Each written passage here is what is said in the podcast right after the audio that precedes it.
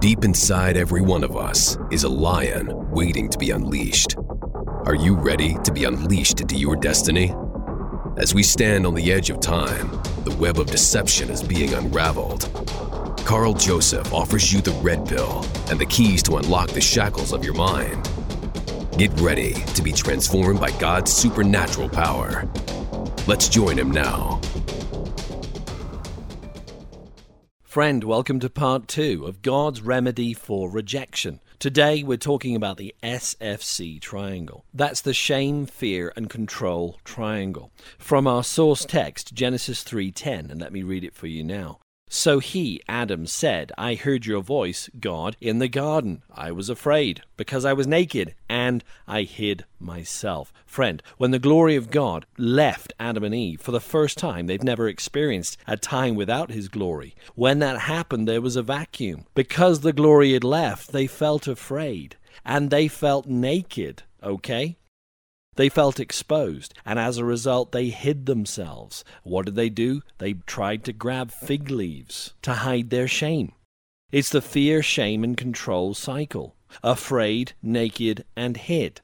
Because I am afraid of being shamed or embarrassed or humiliated, I'm going to control situations or circumstances to prevent further shame because I'm afraid of being shamed or embarrassed, etc., etc. It's a triangle, it's a circuit, it's a circle that can never be broken unless God breaks it, friend.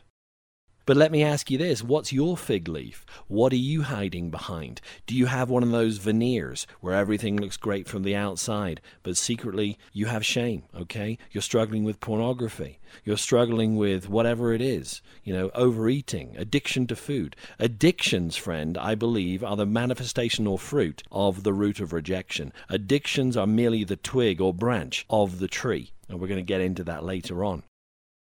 People are seeking temporary relief from the pain in their heart, so they go for that food or the drug or the beer or whatever else to get that temporary happiness that once it's gone by, that hurt in the heart returns. But, friend, when people feel shame and they're afraid of not being enough or appearing to not be enough in front of other people, they control. And then the next question is how do they control? Well, there's three ways they control manipulation, intimidation, and domination manipulating people and or circumstances to hide the fact that they don't want to be exposed for who they really are. And friend, Jesus is your covering. Okay, he is the glory that has covered you if you're born again, and I pray that you be spirit filled as well. But if you're born again by God's Spirit, He is covering you, okay? His glory is within you. It speaks about it in the Gospels. The glory has returned inside of you. You can partake of that. You don't have to control circumstances anymore, okay? If you're trying to manipulate people without them even realizing it, if you're bossy and intimidating or bullying, these are actually aspects of witchcraft. Yes, I said it. They're actually aspects of witchcraft and arguably are rooted in a Jezebel spirit. You know about Jezebel. You can read in your own time. A famous person. But Jezebel, the wicked witch, needed, not the wicked witch of the West, the wicked witch Jezebel needed a weak Ahab. She needed the passive male in that relationship because she was the boss, right? She was the one who manipulated, intimidated, and dominated the man of God, Elijah. But Elijah resisted. Okay, but he had issues, man. He was going to commit suicide himself because he was worn down by the spirit of Jezebel that wanted to take the authority that was God's and manipulate it. Okay, Friend, I'm speaking about some serious things today, some deep things. And people can be operating in witchcraft without even realizing it, okay? Because the scripture says in 1 Samuel that rebellion is as the sin of witchcraft. And if you have a deep insecurity, if you have a deep uh, rejection, and that's not resolved, it can actually lead to rebellion. Uh, we're going to study Saul's life shortly. That's King Saul.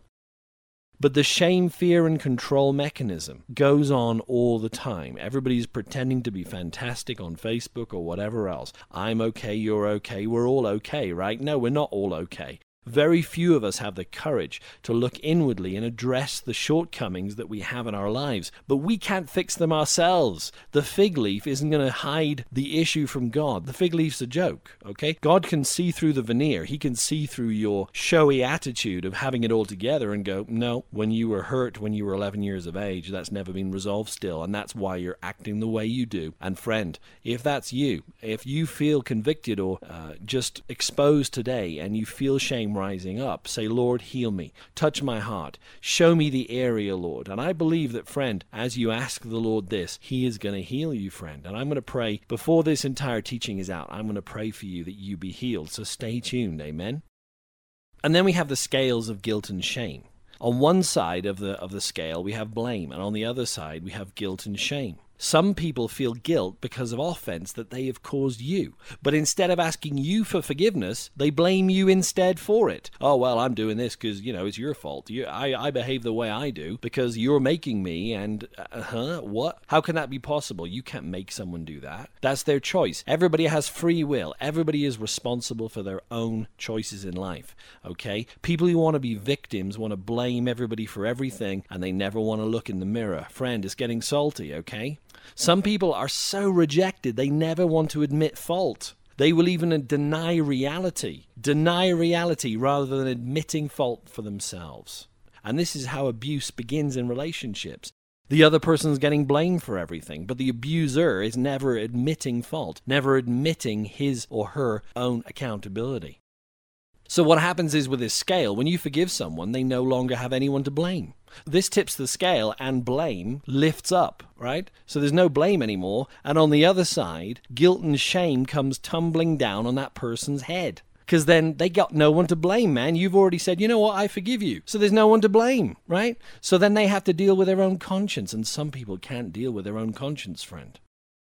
They don't want to look in the mirror. The thought of looking in the mirror for their own actions and being accountable to God's word and being a doer of the word of God instead of a hearer only, that is too painful for them.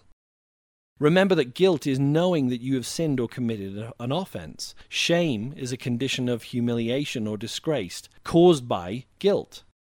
Blame finds fault or holds responsible somebody, often others, to avoid feeling guilt. Some people don't want to feel the guilt or even the conviction of the Holy Spirit, who's reminding them that some issues need to be dealt with. They're in denial, okay? Not only is denial a river in Egypt, it's a place where people go when they don't want to face their problems. Amen? So, what are the three ways that people respond to rejection? I would say there's three ways. And friend, when I'm going through this list, ask yourself does any of this resonate with you? Can you relate to any of these three categories of people? Number one, some people are defensive, right? They're like a cat. This person builds a wall around themselves for protection. Consequently, they're unable to experience intimacy from others or from God, okay? You could point something out in their life. They get upset very rapidly. Who, who are you talking to? Don't talk to me like that. You got your own problems too. It's not just me. They're defensive, okay? It's like they want to lash out. They don't take criticism very well, even if it's constructive criticism. They just can't take it, okay? And people are defensive, right? Then we have the second category, which is the fighter. Man, the fighter is so wounded, he fights everything and everyone. They think of every person as a threat because every person has wounded them. Therefore, all people are a potential potential threat. And this rejection leads to resentment, bitterness, and even hatred, and eventually rebellion. As I mentioned in King Saul's case, 1 Samuel 15:23 says, "Rebellion is as the sin of witchcraft," in reference to King Saul. He was insecure. Okay, friend, we're going to talk about him shortly. But the ones who appear to have it all together on the outside often don't. So do not be deceived by outward appearance, but God looks at the heart. Amen. Now, the third person uh, who responds to rejection does it passively. And this is perhaps the most dangerous of all because it's almost like internally they've given up. They offer no resistance to evil, they just don't resist. They just go with the crowd, anything for acceptance okay? But they choose the path of self destruction, of addiction, of cutting, hurting themselves, and eventually suicide, accepting the thought that they're better off dead than feeling the pain of living. Oh, friend, if you're a teenager listening to me, stop cutting yourself. You're cutting the temple of God. Don't do it, okay? Get in your Bible, crack it open, shout out to God, and say, Lord, touch my heart. Be earnestly seeking the Lord. Be hungry, be thirsty. Okay? You've got nothing to lose, friend. You've got your whole life ahead of you. You're a teenager, for heaven's sake. You've got so much ahead of you. You're only beginning your journey with God, okay? And the wonderful things that He has planned for you. Don't be passive, friend. Passivity doesn't gain any kind of victory, neither does it overcome. So, the three categories of those who respond to rejection are either defensively, they fight, or they're passive. And I would say to you, friend, don't be any of those. Say, Lord, I'm going to respond in the same way Jesus did, and the Holy Spirit is going to help me. Amen.